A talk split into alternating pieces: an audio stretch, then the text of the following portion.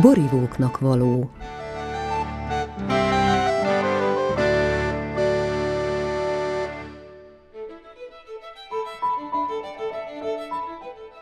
Életemben a legnagyobb dolgok azok, amik nem lettek volna, ha én nem vagyok, mondta egyszer az ismert zeneszerző David Lang.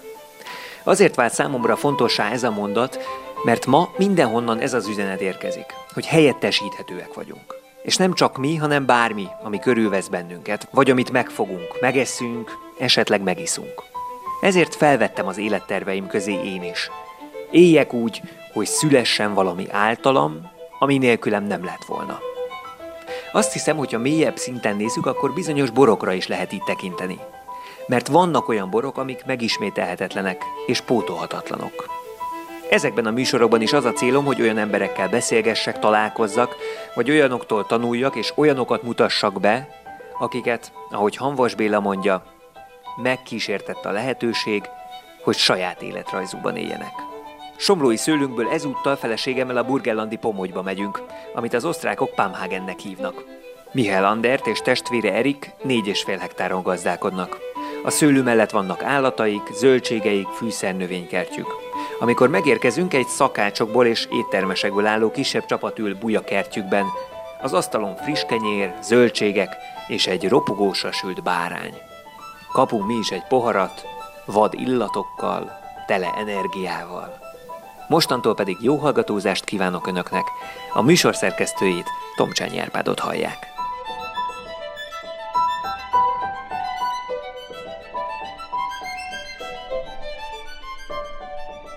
A szőlőterület körülöttünk van? Igen, Pamhagenben van minden szőlőnk. Összesen négy és fél hektárunk van, 11 különböző helyen. Ahol most vagyunk, az Lerchenfeld, ahogy mi hívjuk. Itt hat különböző területünk van, de a többi is itt Pamhagenben. Ahogy látom, itt nem csak szőlő van, hanem zöldségek, fűszernövénykert is. Igen, ez nekünk nagyon fontos, és ezért is műveljük a birtokunkat biodinamikusan. 2011-ben álltunk át hivatalosan is. 2003-ban kezdtük el, és 2007-ben adtuk be a kérelmet. A biodinamikus gazdálkodás egy összetett rendszer, ami nem csak a szőlőt jelenti.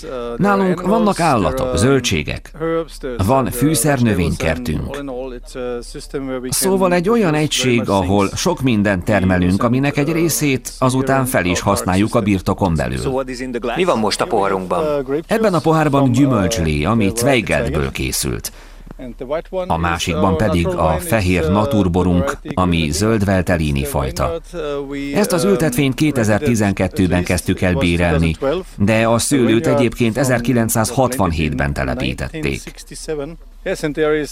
Az ültetvény egyik része zöld veltelini, amivel az első évben nem tudtuk, hogy mit is kezdjünk. Azután jött egy ötlet, hogy szüreteljük késő érésben, majd áztassuk héjon az egész fürtöt tíz napig, és így palackoztuk le, szűrés és kén hozzáadása nélkül. A fűszernövényeket hogyan hasznosítod a szőlőben? Ennek van egy tudományos háttere, ami alapján dolgozunk. Ezt allelopátiának hívják. Ennek a lényege, hogy a növények együtt dolgoznak. Egymásra hatással vannak a föld alatt, a gyökérzónában, és a felszínen is. Mi a fűszereket leszedjük és teát készítünk belőle. Ezzel védekezünk a betegségek és olyan kórokozók ellen, amiket nem szeretnénk. Ez a kert arra is jó, hogy a rovaroknak otthont adjunk. Például a darázsnak, és akkor nem fognak gondot okozni, hanem együtt élnek velünk. Tudnak enni, itt lakni.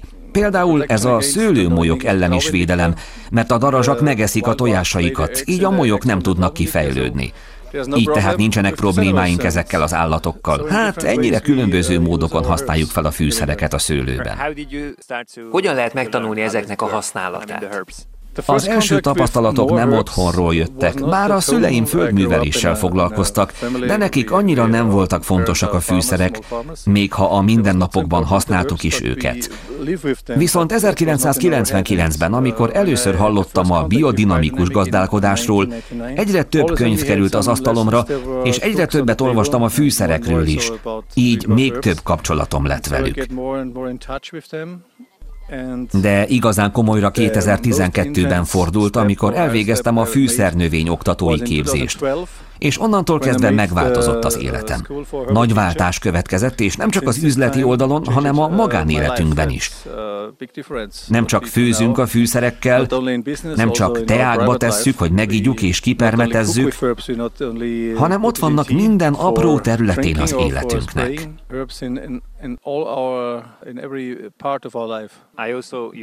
Mi is használunk teákat a szőlőben permetezésre, de számomra nagy kihívás azt megtanulni, hogy milyen időszakban, vagy milyen betegségre mit használjunk.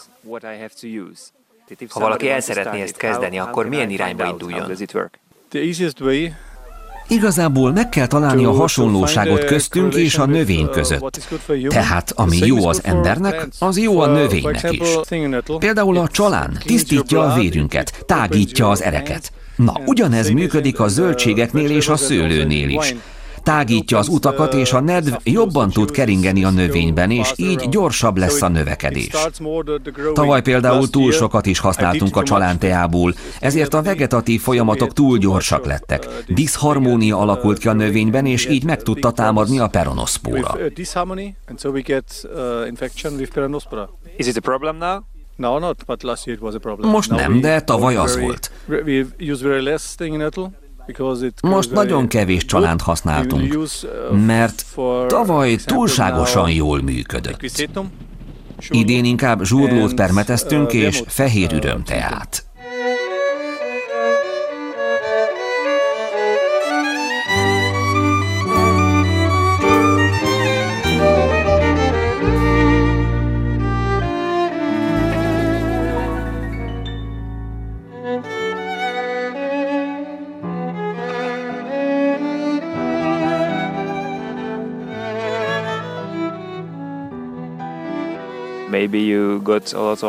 A biodinamikus gazdálkodásra való nyitottságot, mennyire a családodtól jön, és mennyire a paraszti kultúrából, amiben felnőttél. A szüleim nem használták ezeket a szavakat, hogy biodinamikus vagy organikus, de mégis, ahogy művelték a földet és ahogy dolgoztunk, igazából ez az út volt. Voltak zöldségeink, állataink. A legelőn levágott füvet odaadtuk nekik frissen vagy szénaként. Télre összegyűjtöttük magunknak a zöldségeket, viszont a szőlőben nem volt ennyire megfeszített munka. A sorok között fűszerek voltak, amit most gyomnak hívunk, és ez nagyon jó volt a szőlőnek. Nem voltak nagy mennyiségeink, ami abból a szempontból hátrány volt, hogy a szüleim leadták a szőlőt, amit akkor még kilóra mértek. A minőséggel senki nem foglalkozott. They had not, not this high uh, quantity, but the high quality, but nobody paid for the quality. Viszont ez nekem most nagyon jó, hogy van egy ilyen termőtalajom, és ilyen egészséges a szőlő, mivel ők nem használták ki és nem zsigerelték ki a földet. Mindig jó kezekben volt, és sok szeretetet, gondoskodást kapott tőlük, akik a szőlőben dolgoztak és a földdel foglalkoztak. Így nekem könnyű volt biodinamikus gazdálkodásra váltanom, mivel a föld jó állapotban volt. Nagy lehetőség, hogy ilyen területekkel tudok dolgozni.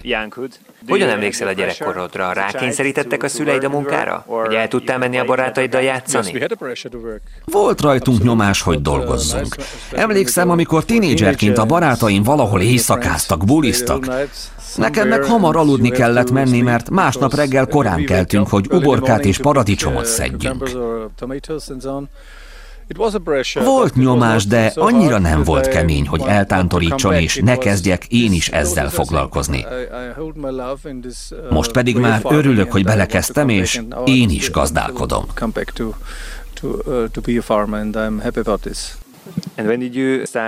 Mikor kezdted el a boraidat kén nélkül készíteni? Uh, az első héjon erjesztett boromat 2006-ban készítettem. Rulendának neveztem el. És az első bor, amit hozzáadott kén nélkül palackoztunk, az 2013-ban volt. Nem sok idő telt még el, de már így is látjuk, hogy sok rizikója van, de nagyon sok pozitívum van benne. A 2013-as fehér bor volt. Vörössel 2014-ben kísérleteztünk, ami nem volt egy kiemelkedő év, de fantasztikus fantasztikus látni, hogy milyen stabilak ezek a borok kén nélkül is. Nem magas az extraktjuk, és az alkoholjuk sem, de a borok stabilak, és ez nekem igazolja a biodinamikus gazdálkodást. Tapasztaltam én is, hogy ez nem egy könnyű út, bőven akadnak nehézségek, ráadásul a teákkal sokszor nehéz lehet megvédeni a szőlőt. Mik a legrosszabb emlékeid, vagy a legrosszabb tapasztalataid? Hát az előző év, és a peronoszpóra. Nagy területeket veszítettünk el a fertőzés miatt, és aggódtam nehogy az egész szőlő rámenjen. Borzalmas volt. Amikor szüreteltünk, már nem volt levél a szőlőkön. Nagyon rosszul nézett ki.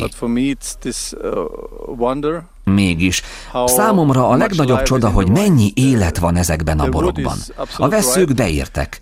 A bor a tavalyi évjáratból kiemelkedő.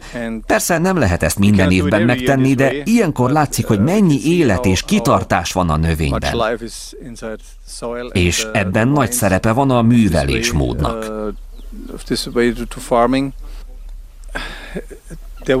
Voltak korábban is nehéz évek, de 2016-ban ugye abba hagytuk a kénnel és rézzel való permetezést.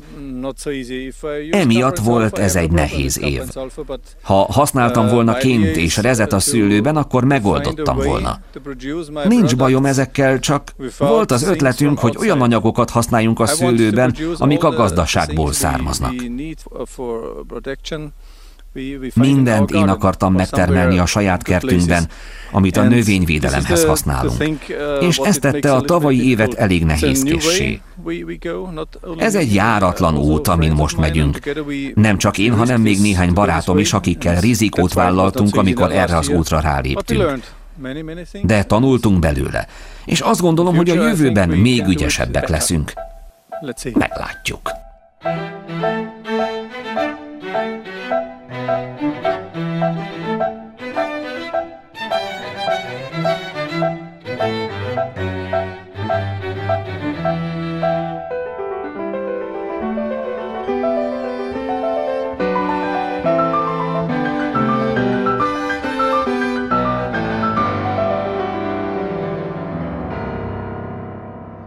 Burgelandi borászokkal, Mihály Andertel és Erikkel beszélgetek szőlőjükben, ahol állataik, fűszernövényeik, méheik vannak.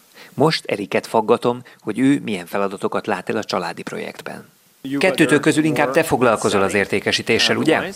Igen, igen, én foglalkozom az eladásokkal, mert korábban étteremben is dolgoztam, és igazából a szomeliék világából jövök. Uh, Már 12 éve vagyok benne a borkereskedelemben és a boreladásban. Uh, Két és fél éve pedig már egy olyan cégnél dolgozom Bécsben, ami külön specializálódott a natúrborokra és az organikusan készült uh, borokra. Ez egyébként a mi boraink eladása szempontjából is nagyon fontos Bécsben és Ausztriában is. De egyre inkább figyelünk bátyámmal a külföldi piacra, mert az elmúlt két-három évben változtak a dolgok, és most már a borok körülbelül 70%-át Ausztrián kívülre adjuk el. Nagyon sok különböző országba szállítunk, tehát figyelnünk kell a jó kommunikációra, hogy ellátogassunk ezekbe az országokba időről időre, és beszélgessünk az ottani kereskedőkkel is. Szóval ez is egy nagyon fontos feladat, főleg egy olyan kisborászatban, mint a miénk. Mennyi bort készítetek egy évben? Körülbelül 20 ezer palackot, de ez természetesen nagyban múlik az évjáraton is. Például 2014-ben és 16-ban ez sokkal kevesebb volt, 14-ben a durva esőzések, 16-ban pedig a fagykárok miatt. De azért azt mondhatjuk, egy jó évben 20 ezer palackot letöltünk. Neked mik a terveid? Hogyan képzeled el a borászatot mondjuk 10 év múlva?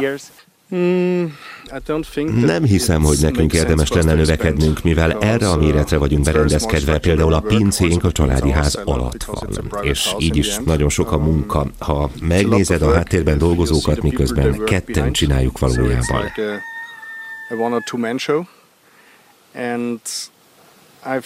És arra gondolok, hogy ha az ember meg tud ebből élni, ha boldog és sikeres lehet, ha a családját és magát is etetni tudja ebből a kis projektből, amit ilyen magas minőségben készítünk, végül is a biodinamikus gazdálkodás által. Akkor mi értelme újabb területeket vinni? Mindenünk megvan.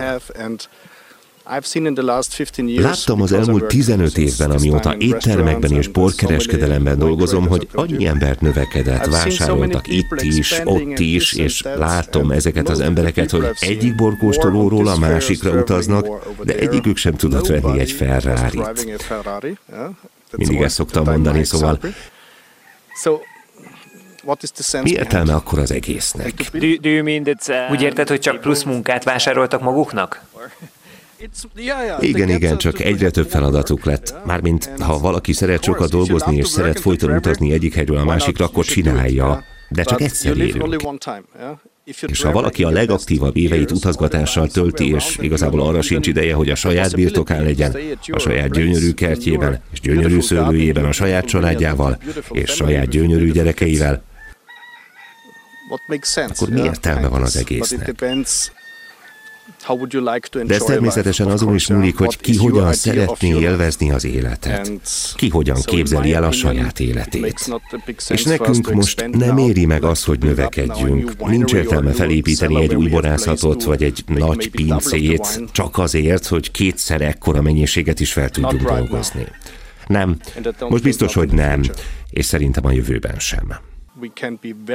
Nagyon boldogok lehetünk azzal, amink most van. Nagyon boldogok lehetünk, hogy hosszú évek alatt ez megvalósult. Uh, a bátyám rengeteget dolgozott azért, hogy most itt lehessünk és elmondhassuk, hogy ennyi helyre exportálunk. Angliától Magyarországig vagy Párizsig, és még rengeteg helyre adunk el borokat. Szóval boldogok lehetünk, hogy van egy ilyen gyönyörű gazdaságunk.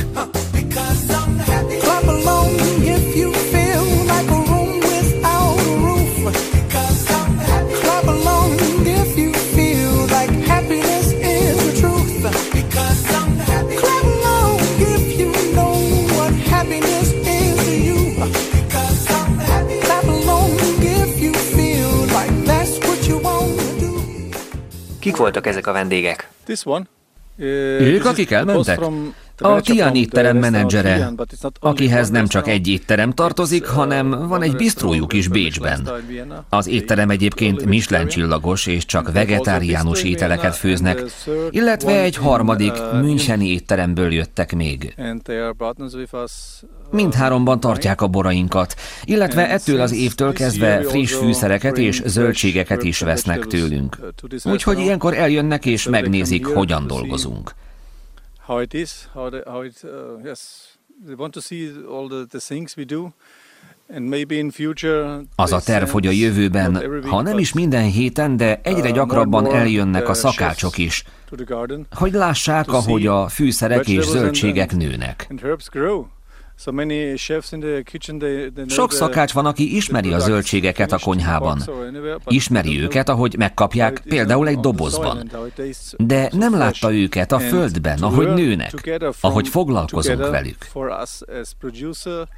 És fontos, hogy a szakácsok és a termelők együtt tudjanak dolgozni. Nekünk látnunk kell, hogy ők mit akarnak.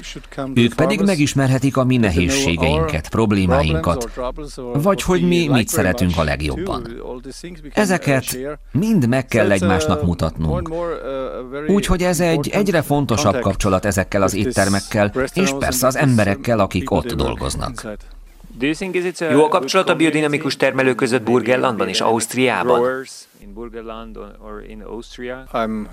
Nagyon hálás vagyok, mert van egy szuper közösségünk. Egy preparátumcsoport, amit Neusiedlerzének hívunk. Most már több mint tizen vagyunk termelők, de nem csak borászok, hanem például kertészek is. Sok mindent csinálunk együtt. Keressük az új utakat. Dolgozunk közösen a uh, szőlőben is. Ebben az évben először árultuk együtt a termékeinket, itt a birtokon. Uh, uh, Mivel idén 50 éves az osztrák Demeter közösség, és mondták nekünk, hogy ünnepeljük közösen a születésnapot, és volt kedvünk, úgy, hogy megszerveztük. Úgy neveztük el, hogy tudatos vásárlók piaca. Azt gondolom, hogy sok dolgot megtanultunk a gazdálkodásról. Persze nem a kemikáliákról és a nagyipari folyamatokról beszélek, de sokat tapasztaltunk a területeinken, a természetes borászkodásról. És ezt mi rendszeresen és őszintén megbeszéljük egymás között.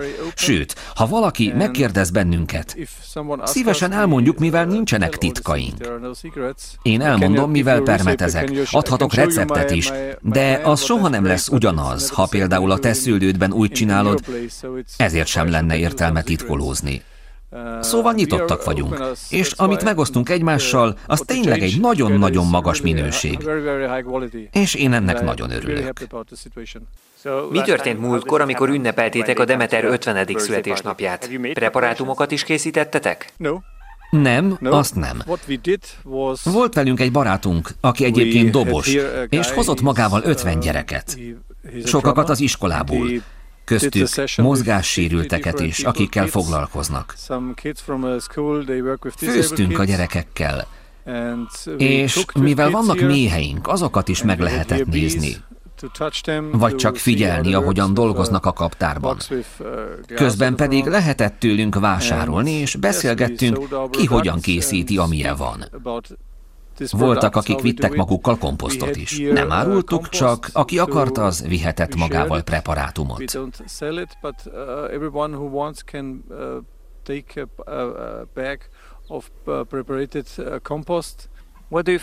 Mit gondolsz, mi változott a boraidban, amióta biodinamikusan műveled a területeidet? A végeredményt elmondani egyszerű, mert látszik, hogy egyre kevesebb cukorral szüretelünk. Így az alkoholok is egyre alacsonyabbak. A borok pedig stabilabbak és jobban ihatóak. Talán így mondanám. És több energia van bennük. Amúgy minél több emberrel beszélünk, olyanokkal is, akik egyébként nem isznak bort, annál többen mondják, hogy érzik és élvezik ezt az energiát, és az érzelmeket, amiket a bor közvetíteni tud. És ez az energia a borból jön. Amikor a liba ott ül a tojásokon, akkor a férje nagyon agresszíven viselkedik, mert nem akarja, hogy zavarják őket. Ő is védi a tojásokat. Egész évet kint töltik? Igen, kint vannak mindig. Tényleg nagyon mérges. Nekem nagyon fontos volt, hogy legyenek méheink is. Fontos szerepet töltenek be ebben a körkörös gazdaságban. Lehet, hogy jövőre lesz majd egy vagy két új mély család is. Meglátjuk. A bárányokkal kell foglalkozni évközben? Uh, Igen, minden nap legalább egyszer rájuk nézek. Hozok nekik enni, főleg a téli időszakban, és adok friss vizet. Az nagyon fontos, hogy állandó kapcsolatunk legyen az állatokkal, még a csirkékkel is. Könnyűnek tűnik, és egyébként könnyű is, csak kapcsolatot kell velük tartani. Hasonló, mint az embernél, mert ha nem figyelünk egymásra, akkor diszharmónia alakul ki, és ha ez kialakul, akkor megbetegszünk. Mivel én kapcsolatban vagyok az állatokkal, soha nem volt szükségük orvosra. És nekem se. Hát ez kell nekik, fűszerek, növények, friss víz, tér maguk körül. Ugyanaz, mint nekünk embereknek.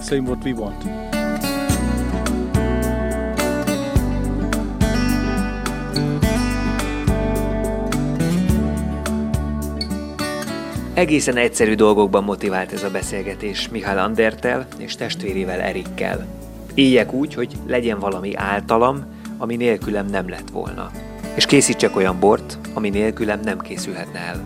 Amiben benne vagyok testestül, lelkestül, gondolkozásommal, identitásommal és persze sok-sok kétkezi munkámmal. A borászokat Harcsik Róbert és Nikli János kollégám narrálták, a zenei szerkesztő Csénagy Tamás volt, Köszönöm a figyelmüket, a műsor szerkesztőjét Tomcsány Árpádot hallották.